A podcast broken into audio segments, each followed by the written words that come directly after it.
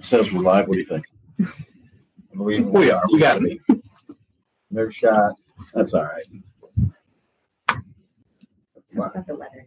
A lot of people. A lot of people tuning in right now. We got 20 here on the live stream. Are you seeing anything on Facebook yet? Uh, this is how we start off every single episode, Tyler, with the same 30 seconds of are we live? I don't know. Let me check. It always eventually works out. All the time, 80% of the time. All the time. I'm not worried about it.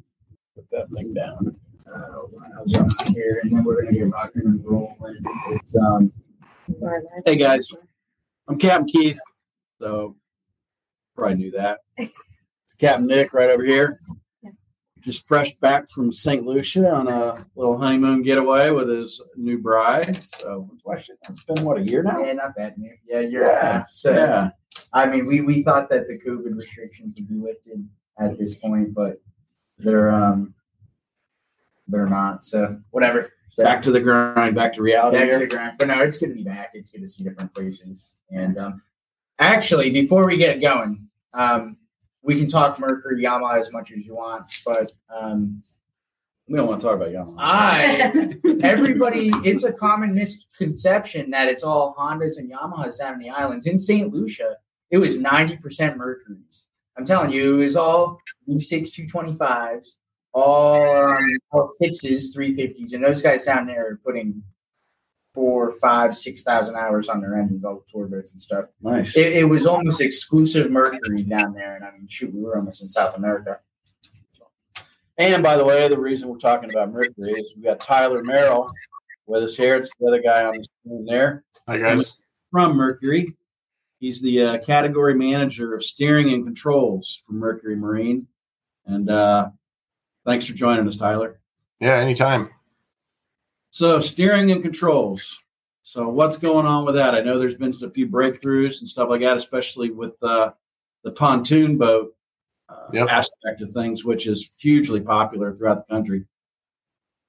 Yeah, so you know, joystick is an area where there's been a lot of innovation and activity for the last you know five, six, seven, eight years now. I would say, uh, and it hasn't slowed at all. So joystick falls under what we consider the steering category. So that is something that I deal with on a day-to-day basis.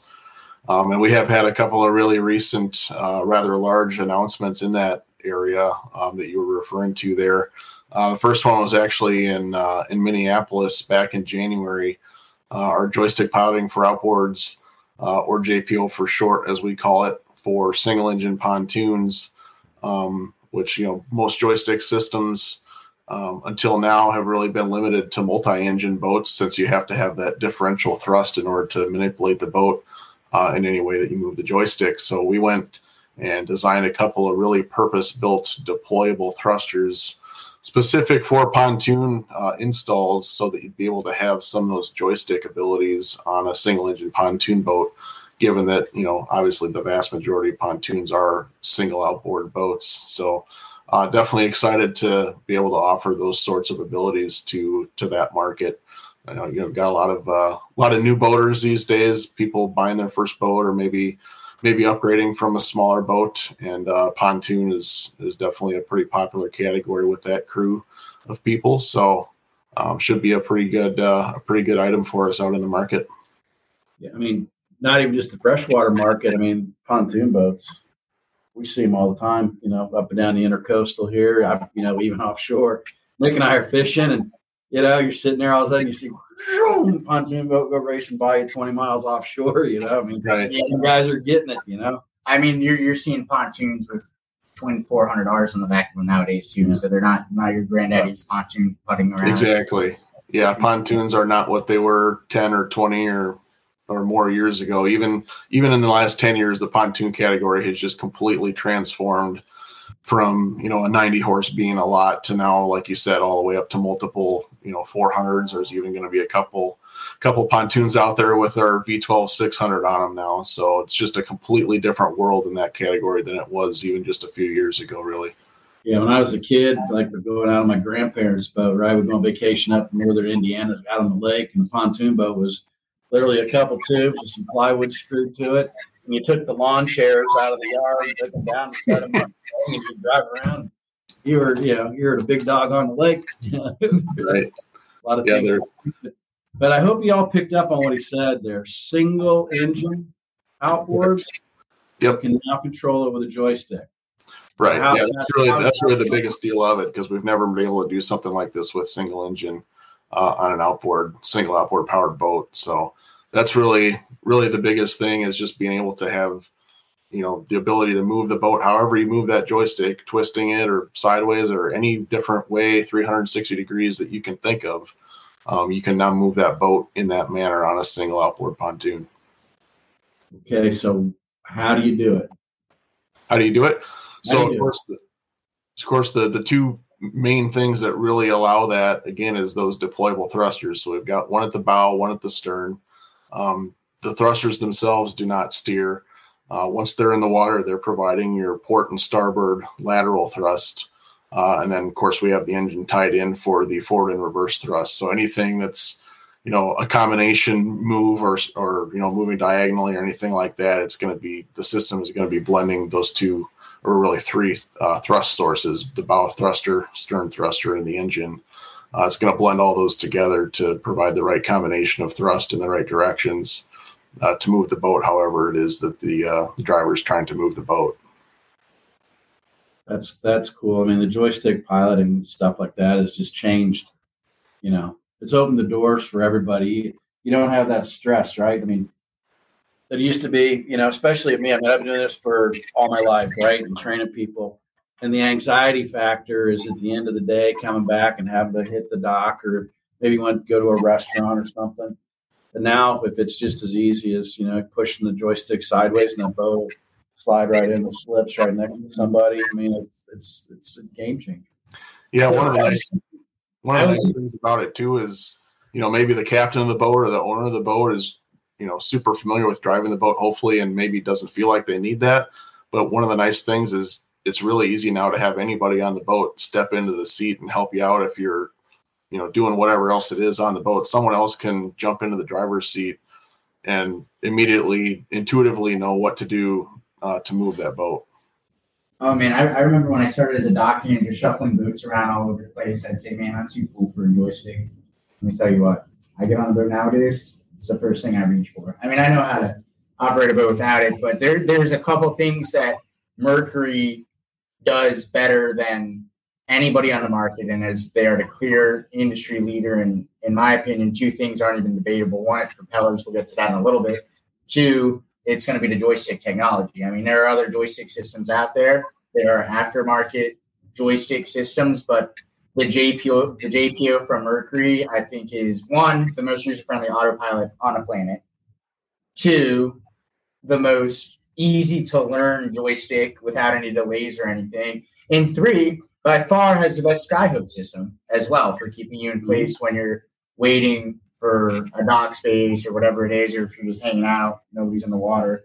Um, you know, that's really one of the things that Mercury always has been and continues be to be a step or two ahead of everybody else. No, no matter no matter what advancements are made in technology. So I, I'm I'm pretty sure that's uh, non-debatable, but I'm sure people will debate me in the comments. So um, that, that's my two cents on that.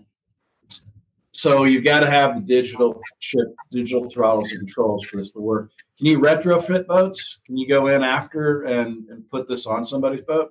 So, so you're correct. Uh, this will be compatible with anything digital throttle and shift, which we have Oh, at yeah. 175 horsepower and up, so up to now 600 horsepower for outboards. Um, at this time, we're sticking with uh, new builds on the OEM uh, side through the OEM channel only. That's kind of the the position we've taken on all of our joystick stuff uh, since day one. That will change at some point. Um, hopefully, not too far into the future. Um, but as for now, just like we always have been, uh, up till this point, it, it is through the OEM channel only, and and part of that is, um, as you guys were mentioning, just because it is such a refined, uh, specific system to each boat, um, it just makes it a little bit difficult from a retrofit standpoint. But we are definitely uh, putting a lot of focus on making it something that is retrofittable because you know that's really one of the main uh, most common conversations and questions that we get every year specifically in the you know miami show and lauderdale and all those shows down in florida is hey i've got this boat that's two three four years old i'd really like to have a joystick on it Um, so that comes up all the time, and it's got a lot of focus on it. And it is something that we're definitely looking at uh, making possible in the very near future to be able to retrofit. So I've seen some of the videos and stuff on it. I'm sure that probably somebody behind the scenes here, and maybe you know later on as this program goes on, put a link in there maybe to that uh, either somebody on the MarineMax side or Mercury side, you know, link in there to that video that shows how that system works. Sure. Yeah, that would be great. It's it's one of those things that it sounds really cool to talk about, but you know, seeing is believing, and absolutely, you know, getting on a boat is something that just you can't compare to that. Everybody, once you get on a boat and you try it, um, it typically blows your mind if you've never driven a boat that has joystick before, and then as soon as you hop in the driver's seat, you get it for sure.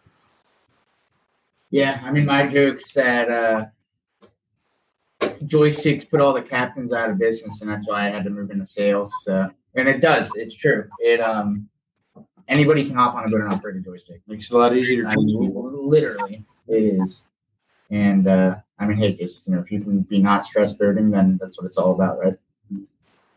So let's talk everything Mercury Marine today, Tyler. Um, super excited about this episode. If anybody knows me, they know that I bleed Mercury red. Okay, I went up to Fond du Lac. I got the whole rundown from Robin Singer, the Merc professor, and and I've been a fan ever since before coming into this industry. So, just let's talk about Mercury a little bit. And of course, a big part of this podcast is the questions on the side, which there's already a ton of good questions coming in on YouTube and Facebook. So we'll get to those in a little bit. Um, if you guys have any questions, you have all those Mercury questions that Keith and I usually can't answer because, you know, hey, that, that's really not what we do. These are the questions right here directly from the source. And let's uh, let's pick Tyler's brain a little bit. I know that's what we're gonna do, and you guys can join in. So first of all, thanks for joining us, Tyler, and uh, and let's go boldly, baby. Right? Happy to be here. Yeah. But um, first and foremost, let's um let's get to some questions here. And we've got some people joining us on YouTube. We got Brass Cats Boxing shouting us out. Love the boat you guys introduced. Must love your jobs. I love my job. I'm sure Tyler loves his job too. Can't beat mine. Um, we got another one here, Brett Sawyer. How many units are being delivered to the UK in 2022? Assuming he's talking about Mercury engines, is that anything that you have a pulse on, Tyler? Uh, it's not something I can really comment on, but we're definitely working really hard to make sure that we're uh, keeping all of our customers as happy as possible. Um, we've had some really significant gains in our production capacity um, Yeah. going back many months and, and many months into the future. Um, so we're continuing to ramp up and, and try to serve all of our markets as well as we can. Um, demand has just been even much more than that, but uh, we're definitely doing everything we can to, to keep up for sure. One of the things I was going to ask about. Of course, anybody that's been shopping for anything, not just boats, anything period, of course, is aware of the supply chain delays, the supply chain challenges that have came across all industries. Of course, motors being such a big one as well. Of course, Mercury's, with the majority of them, of course, being in Wisconsin, Yeah. are going to be able to get you have a little bit more control over that supply chain, I guess I could Right. say. How- are you guys? Is it getting better? Is it getting worse? Um, you're increasing production capacity. Yep. So is that alleviating some of that pressure on both? Yeah, it- it's definitely trending in the right direction and getting better. And I was I was going to jump in there and say our our supply chain and procurement teams have been absolutely phenomenal with overcoming a lot of these challenges. Um, so it, it really has been more of an issue of you know we're we're increasing our capacity and our our production and everything, but demand is just even more so um, increasing. So that's why we still have you know a, a relatively high number of back orders and things like that. But uh, yeah, I just want to tip my hat to our procurement and supply chain folks that they really have done an amazing job of overcoming a lot of the challenges on that side of the equation. Yeah, I mean, I, I think Mercury's been pretty good. Uh, propellers have been a little bit tough. which I'm sure the demand's there too. Yeah, but the other manufacturers we deal with too. I mean, it's Mercury is, in my opinion, is still way far ahead of the curve on what's you know the, the time frame of getting stuff. You know, Yeah, I think so too. And I mean, we deal both big brands of motors, and you know, we can tell you the pros and cons in each one. And I'd say Mercury. The the thing that I love to say about Mercury, Tyler, when you're having a debate either way, we'll, we'll call it uh, Mercury versus Yamaha. Another thing that I think is exceptional about Mercury, they're putting out an industry leading product across the board. Okay. And they are an exceptionally run company. And that's what I think a lot of people overlook is Mercury is a company standing behind their products, standing behind their customers, standing behind their employees, which I can get to in a minute as well. And talking about a, a well run company, of course, with the whole Brunswick thing, that helps too.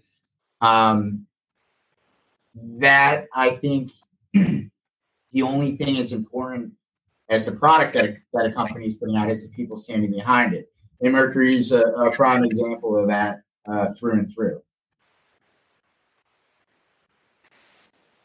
Yeah, we've got a tremendous team here in Fond du Lac. Uh, that's where I'm based out of, is our headquarters in Fond du Lac, Wisconsin. Um, and it's it's been really great to see everyone kind of come together and overcome some challenges that uh, seemed insurmountable at times over the last couple of years. So definitely a, a huge congratulations to our entire team here in Fond du Lac and around the world, frankly. The thing I was telling everybody here before we get into more questions, before we went live, I was telling everybody when I went up to Fond du Lac, which of course we're from Florida, so we're a little bit tan in December. We we go up right before Christmas and uh, played with the played with the gray snow on the side of the road, had a little snowball fight, and uh, it was 25 degrees. And the Uber driver told us that we came up in a heat wave, which Yeah, that's not too bad. it, it's very very cold for us but we went into the plant and we on the first day we toured the main plant second day we toured the racing plant and then the propeller plant. And there is a few things that stood out to me uh, about mercury in the town of fond du lac. It's i mean you're on a production line you're you're in the plant and on those production lines it's not just one or it is literally grandfathers or grandmothers, sons, daughters, granddaughters, grandson, all working on the same line. And in the loyalty, and that says a lot about a company as well. When you've got three generations all on the same line, you go into any bar, every single person either has well Packers clothes on or Mercury clothes, and it, and it's funny because Mercury, a funny little story here we were in a plant and it was almost all in December, it was all female workers. It was all female workers. And, and that's what Robin said does. Hey, you notice that there's the majority of women working in here. And we're like, yeah, that's, that's interesting. Right.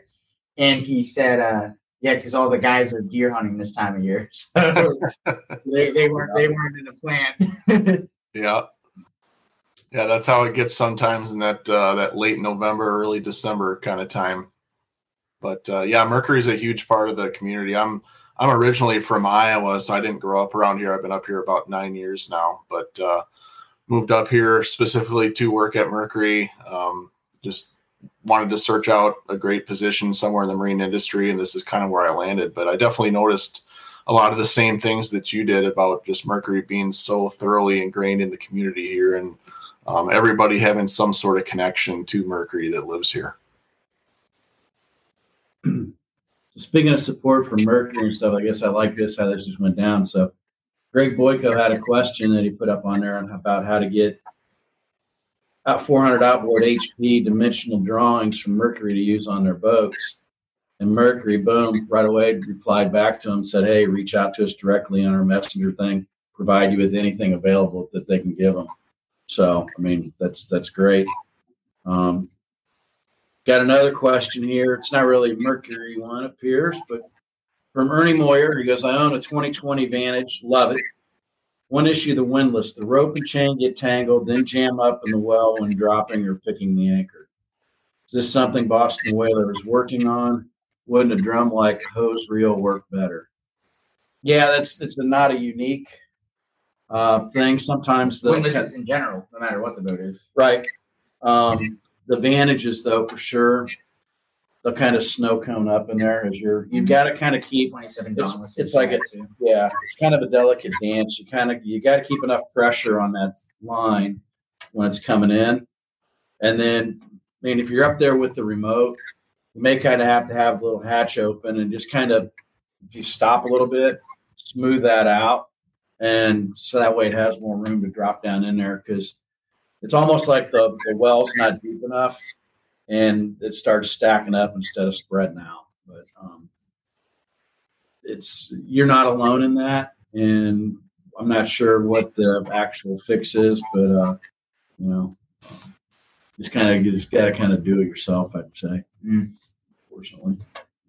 I got a good, not just a Mercury question, but a Mercury steering question for you. We've got Christopher Arguello here that says, "What are some situations one would reduce joystick power using the adjust button?"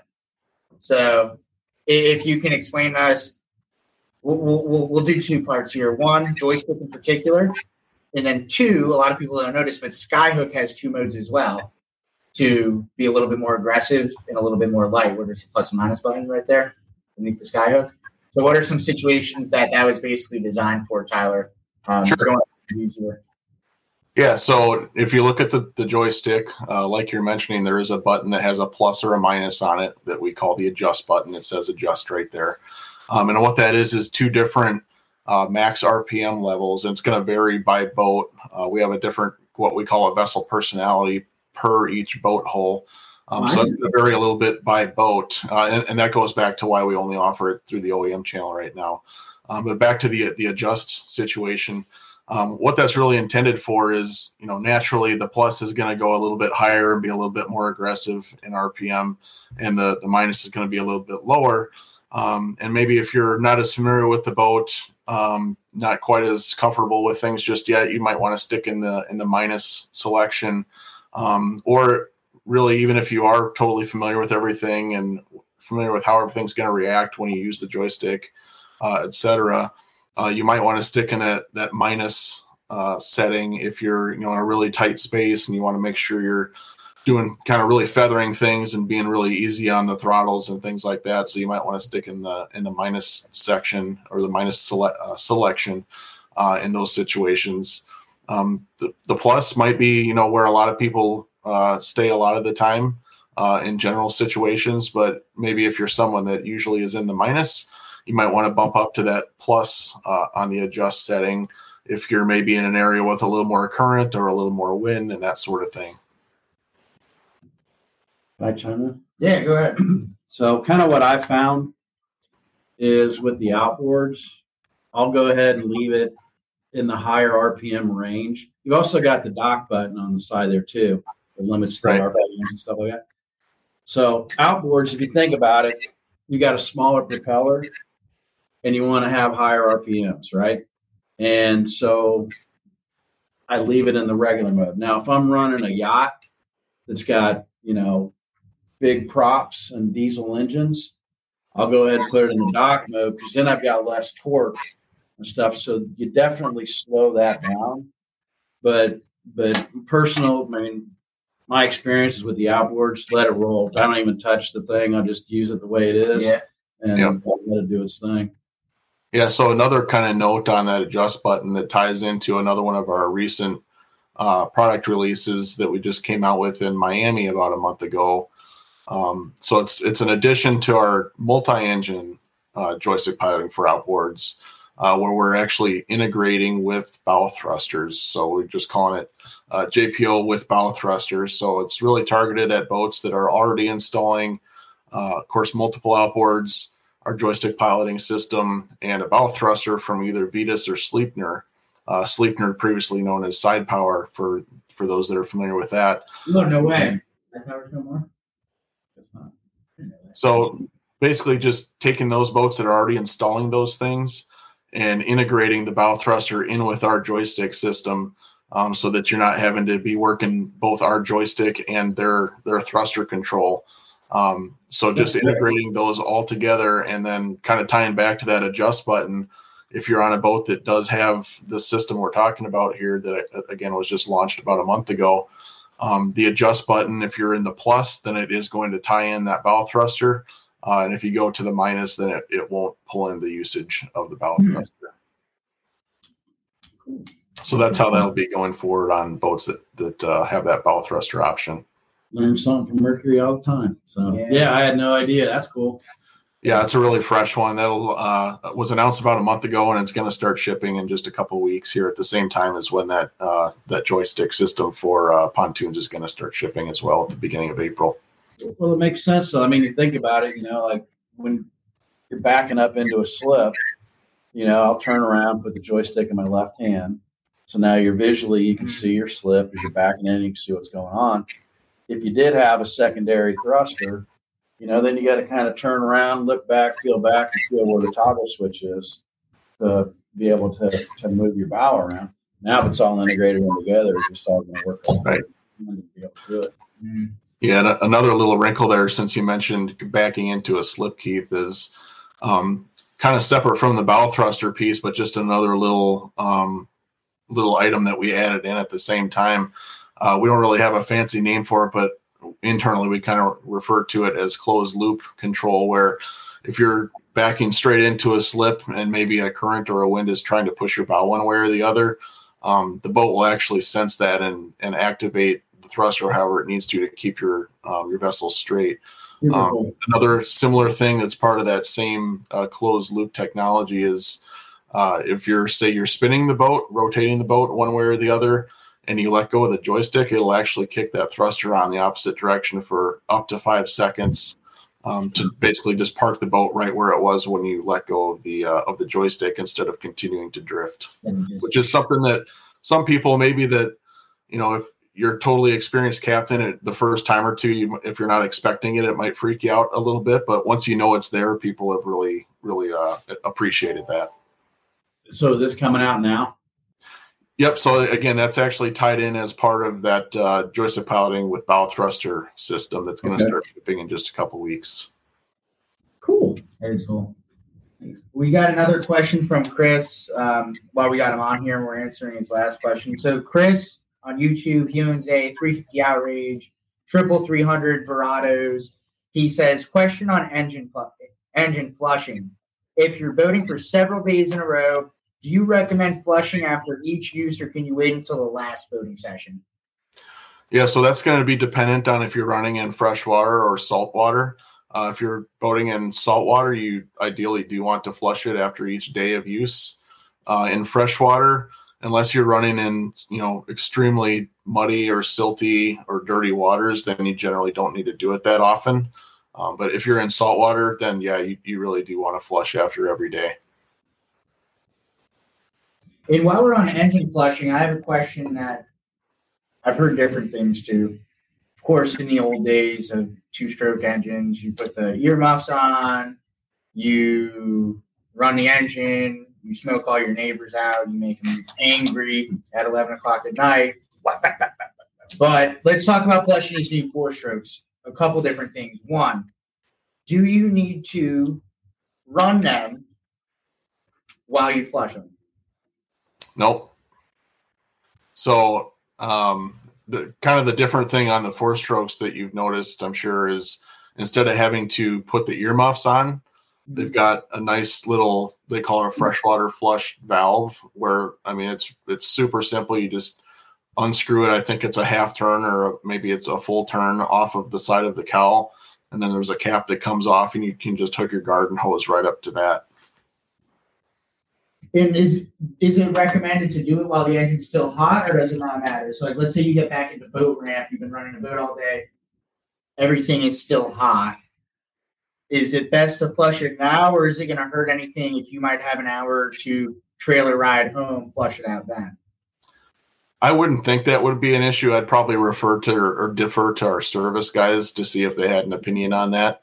Um, I wouldn't think anything is going to be an issue uh, in an hour or two trailer ride, but uh, that that would be something I would probably defer to our service guys to get our official stance on that. One thing I will tell you, I mean, I'm sure you guys are aware of it, but when our guys are Yeah. rigging the boats, I already know what you're going to say. the, the white motors, where you can't get the cap off. Yeah, we've got to go in on each one of them and kind of sand down or file down like the rubber cap or the plastic cap piece a little bit because those things are in. I don't know if it's the the thickness of the paint or what it is. The the black outboards, the hose will pop right out every time. If it's the white cowling, it's you can't pull that thing out of there until you you've kind of fine tuned it a little bit. And that's on that's on every motor. I Yeah, every single I one. guarantee you walk out you walk out in the plant and you go to a white one, it's going to be stuck in there. Really, I had not heard that. That's interesting. Just, I mean, yeah, it just dawned on me when talking to you. Somebody down the line can Sure. use it. So Yeah, we, It's- we experienced the same thing. Yeah. So looks like we got to all the YouTube questions. Maybe we have some Facebook ones. I've got a lot of good questions myself. So we're gonna be here for a couple hours, guys. right, Keith? And um, Tyler, hopefully you don't have anything going on this afternoon and uh, and uh, dinner will be provided. So I'm kidding, but um, really quick, a few things that I want to dive into is first of all, have you you you you can say it, okay? Have you been to Lake X? I have once, uh, about a year ago, a little over a year ago, last February. Is it awesome? Yeah, it's pretty cool. Just uh, have you been there by chance? Nope, we haven't. So. Okay.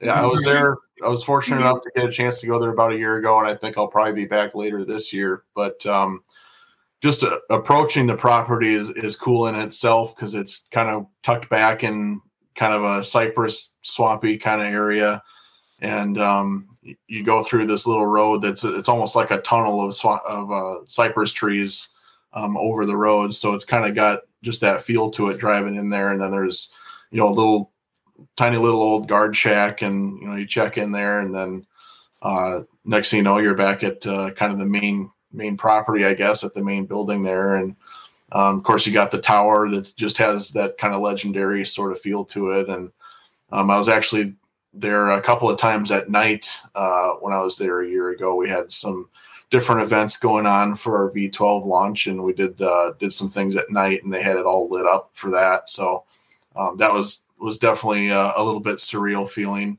um, which I'm, I'm not that old, I guess, but I do remember uh, when I was a kid seeing the uh, the commercials they would have of um, doing the doing boat racing and stuff like that at night at Lake X uh, that they would play on Saturday mornings when you're watching, you know, Bill Dance and Jimmy Houston and things like that. So definitely a pretty cool experience. I would love to go. Not not just anybody can go. I because I've tried getting in there. I can't go. Super tough people. But don't, don't keep try keep to, after them. Yeah, I guess don't try to sneak in. They got alligators protecting the place or something. so they say. We got another good question here from Chris. One mo- one more notice Marine Max guy said to cap flushing of white 300s as possible to remove the flush. I'll try fouling it off to make it easier to turn. Um, so yeah, we already addressed that, but uh, definitely good feedback. Mercury's going to look into that as well. Let's talk about a big reveal down at the Miami Boat Show last year. Where is it here? Down the bottom. Let's talk about Yeah. the Avator electric outboard concept. Of course, right now we are in such a exciting horsepower race, like some sort of muscle car, whatever of the seventies or whatever that was. I don't know. Before you were born. Before I was born. And we're seeing the same thing in outboard engines. It's like boom. Like Yamaha came out with a V8 350 and it was like, wow, look at that engine, offshore power baby. Baby. Mercury comes out with a supercharged Verado. They come out with a 350, 400. Yamaha comes out with a 425 big boat engine. And then Mercury comes along with a V12 dual prop, 600 horsepower monster for these 50 foot plus outboard powered center consoles. And it it's almost like you're seeing that start to taper off, even though I could be completely wrong. And then boom, electric power comes into play, which of course I'm sure Mercury's not going to be late to that party at all. So let's talk about that reveal down in Miami with the electric outboard concept. Yeah, so a lot of things going on at both ends of the spectrum. To your point, um, so first, first of all, I mean, you know, gas outboards aren't going away. So let's not have anybody get too excited uh, about that.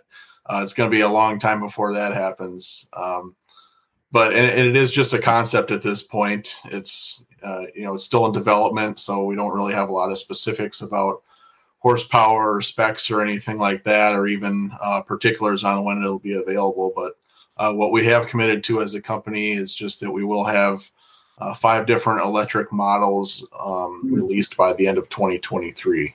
So um, Avator is just uh, kind of the introduction to that, kind of just a sneak peek at kind of what we're working on and kind of the direction we're going uh, when it does come to electric propulsion. But um, that's kind of where we're at with things right now.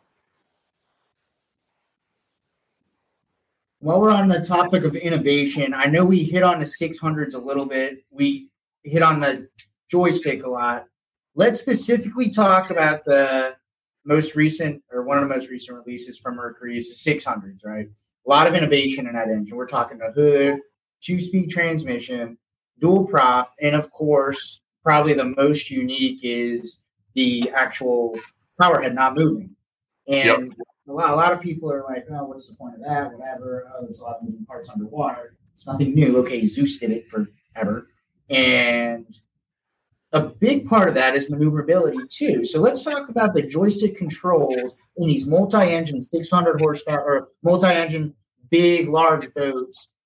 You're talking dual props, moving all that water around, close together for maneuverability. They're gonna move. I don't know how many degrees more than a standard outboard would. So let's talk about close quarter maneuvering, joystick controls with the 600 V12s. Yep.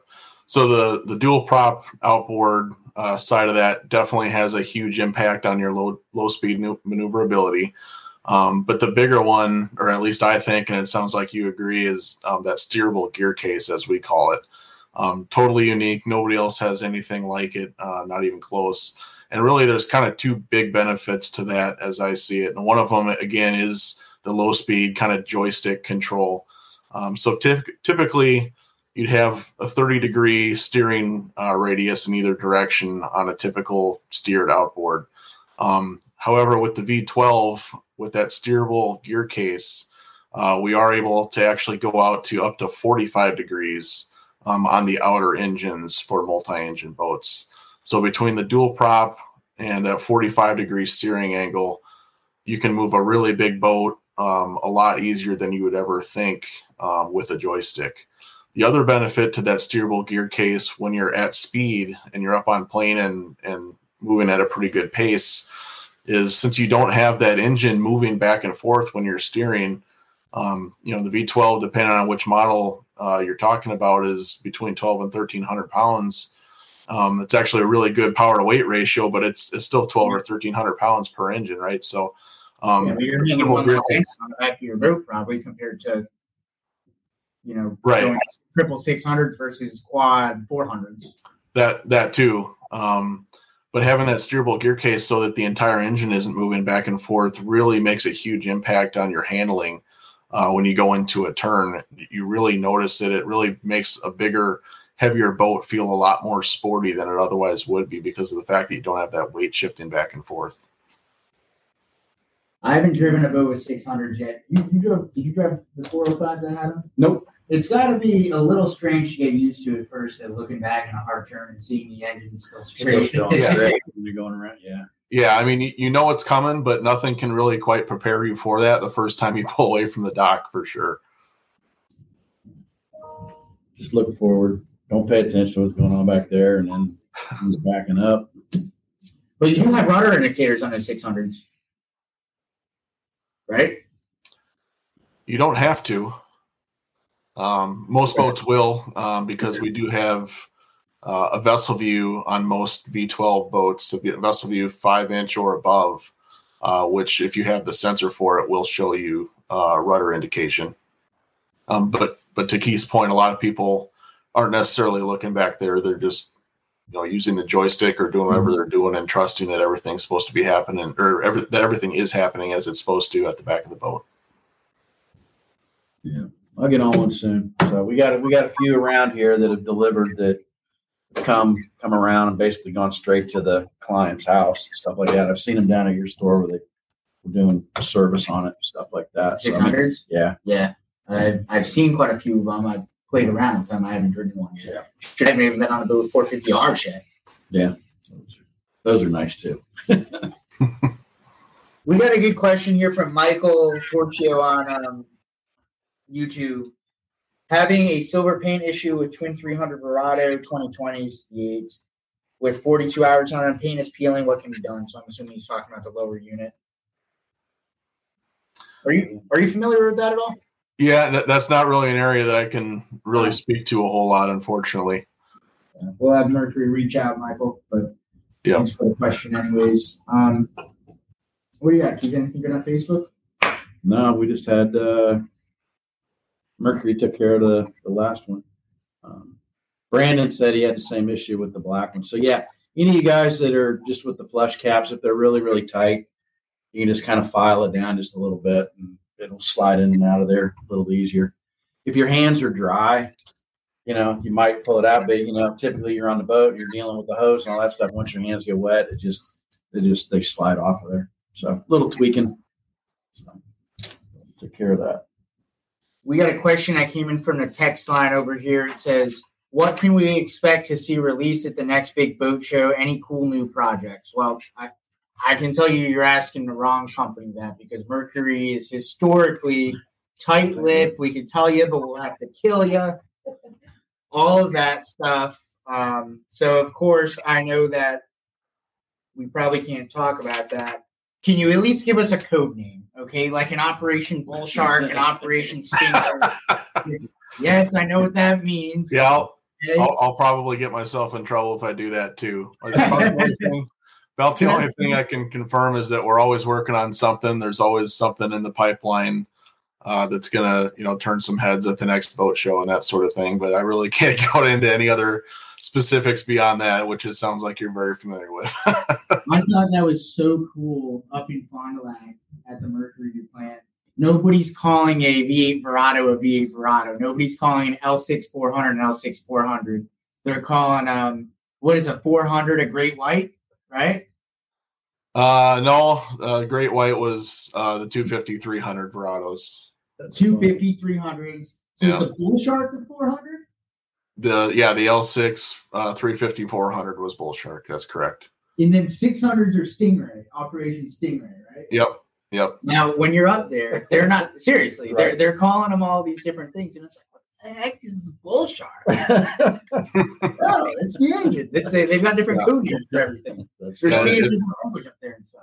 It's funny when you're talking about something that was released, you know, 10 plus years ago and people are still using, you know, the code names. right? You know what my favorite one of those code names are? What's that? 150 four cylinder Operation Bedrock, and I think that is so important for Mercury over their progression, right? Because we're talking back in the day, Tower of Power, right? Mercury's fast. You got your OMC's reliable, big engine company. Mercury's performance, fast racing. Okay, Right. Mercury comes back with their 150, which is the most reliable outboard engine ever made.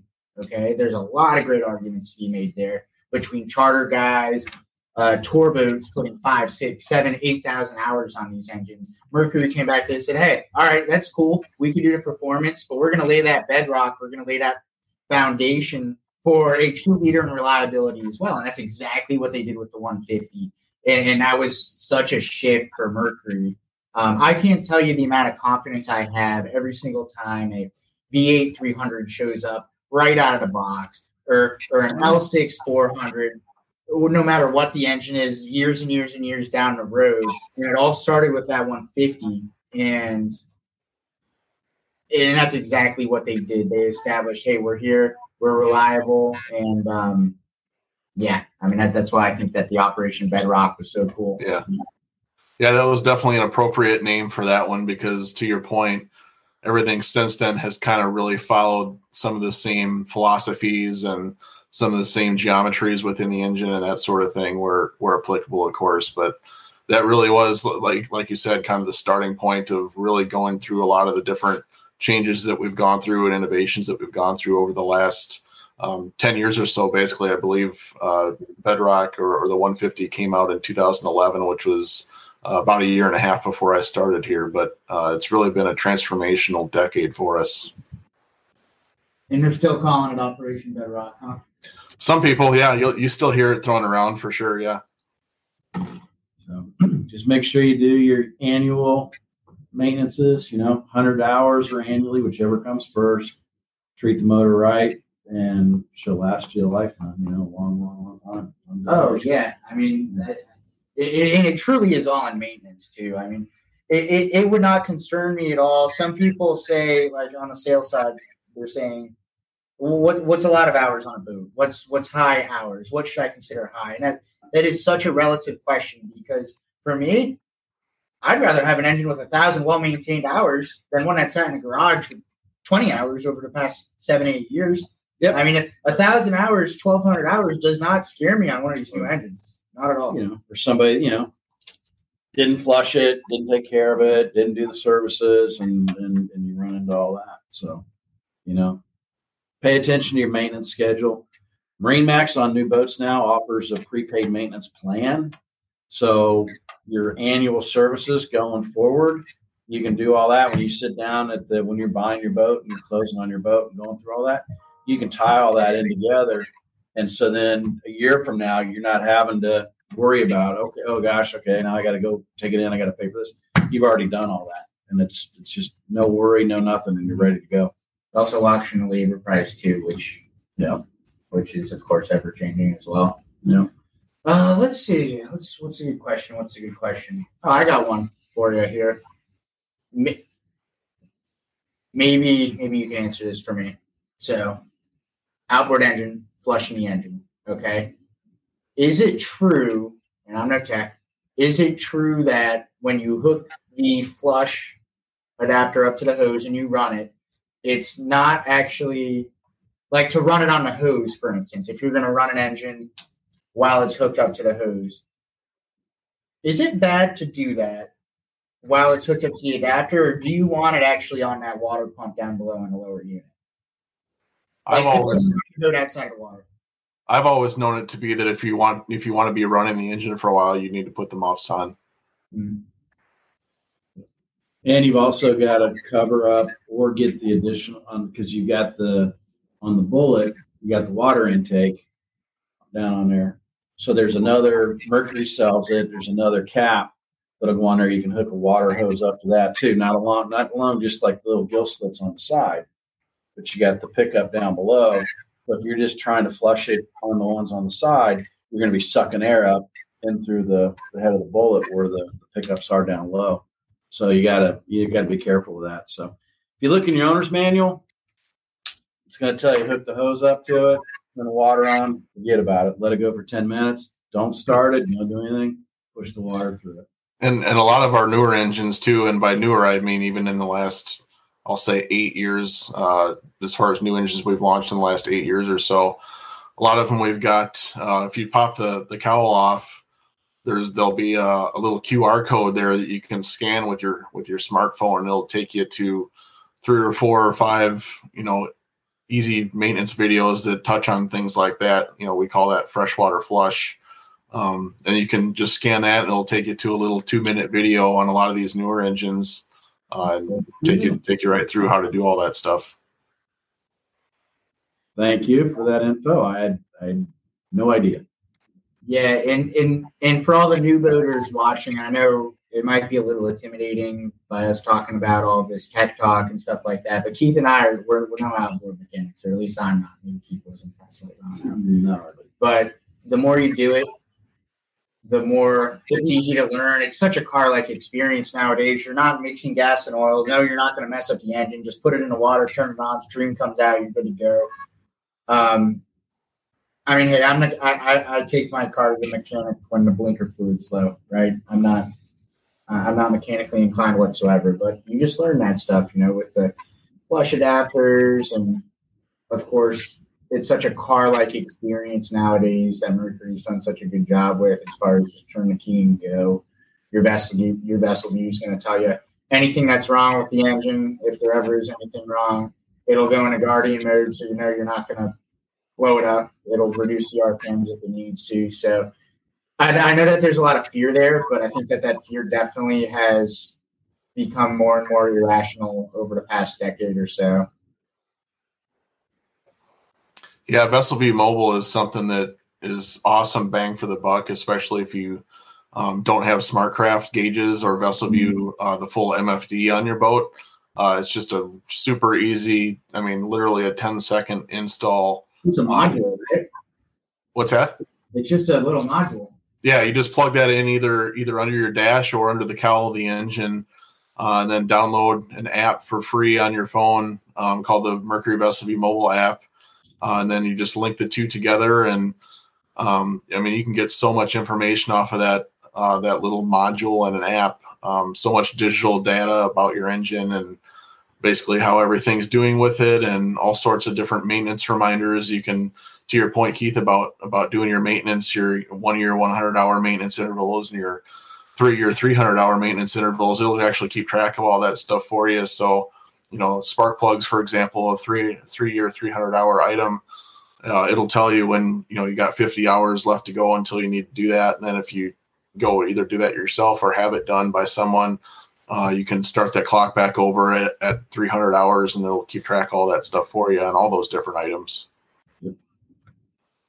it's a, it's a really a big hit too with the bass boat crowd, um, or or really anyone that's really dialing uh, their prop and um, performance from a propping standpoint. Um, you can get a lot of, like I said, good digital data. You can do a zero to twenty timer and all these sorts of different mm-hmm. things. If you're really getting uh, particular and specific on your propping and your your boat setup to really ring the ring the most performance out of your boat. There you go. You can do that for yours. Yeah, so while we're on the topic, we were talking about this a lot earlier, and I promise we'd get back to it. I know that we've got a few minutes left here. Undisputed. You guys, if anybody wants to argue this, go ahead. Mercury makes the best outboard propellers in the world. It is, it is, I think, known across the industry. And let's talk about somebody that has a non-Mercury engine. And can you put a Mercury propeller on another brand outboard? Absolutely. How do you do it? And what are the advantages to a Mercury prop? Yep. So, so first of all, we are the only uh, engine outboard engine manufacturer that makes our own propellers. Um, other brands have their own branded propellers, but they're not making them themselves. Mm-hmm. Um, so we we definitely put way more effort uh, and resources into really perfecting propellers essentially we've got a full line of propellers for really any situation you can think of uh, we're constantly tweaking it to make sure we've got the right uh, the right selection of different pitches and all those sorts of different good things um, but yes you absolutely can put mercury propellers on competitive outboard engines um, it's just a matter of pairing it up with the correct hub kit um, to marry up the prop with that uh, prop shaft essentially on on other brands of outboard yeah, I, I've got a three blade Yamaha prop on a Yamaha 300, and and um, the top end's there, the whole shot's not there. So I'm thinking about switching to a four blade, and I, I think I'm going to go with a Rev 4. So, what are your thoughts on that? Yeah, that's a really solid pick um, for sure. It's it's just really definitely the case where you see a lot of Yamaha and other other brands of outboard running a Mercury propeller because we really do have the most kind of fine tuned um, and specifically engineered propellers um, for really any any engine and boat setup or any any type of driving con- condition out there. So you do see that a lot for sure, where you have a Yamaha with a with a Mercury propeller. You don't really ever see it the other way around. So if that yeah. tells, if that tells you anything, um, that's kind of that's the reality of it. That's a really good point. Absolutely. So we're approaching four o'clock here, and we're going to start closing out. Um, of course, if you guys have any questions and you could not make it to the live stream today, we will get to these. We'll shoot them to Tyler as well. Any good Mercury questions or boating questions in general, Keith and I do comb through these before the next week's episode. next month's episode. And I get I get so fired up. There's a couple guests or a couple different companies that we have on. Uh, Ray Marine's one of them. Marine Max Vacations is one of them. And whenever I see Mercury on the schedule, I mean, I go to bed early the night before. uh, my Cheerios. It doesn't matter what's going on in the world because if you're talking to Mercury Marine, you know, know you're, you know you're gonna learn something. And we both Yep, Keith and I I learn did. stuff every I single absolutely will. every single time with Mercury, so that was cool. And uh, of course, we always appreciate the guests on the show from such a reputable company. I know I keep talking about it, but we do appreciate you hopping on and, and talking. Thanks for having me, guys. It's been a pleasure. Thanks, Tyler. Look forward to meeting you in person. Absolutely. I hope to do that. Maybe even at Lake X. We'll see. Yes, can you do that? I don't know if I can make that happen, but I'll keep my fingers crossed. And of course, you can find these episodes to download on your car ride to or from work or whatever on Spotify, iHeartRadio, Amazon Music, YouTube, Apple Facebook, Music. Apple Podcast. whatever it Wherever. is, we're there. And until next time, remember, this is Boating Tips Live, Mercury Marine. Go boldly, baby. Go boldly. See ya. Been waiting, been waiting a whole episode right. to say that.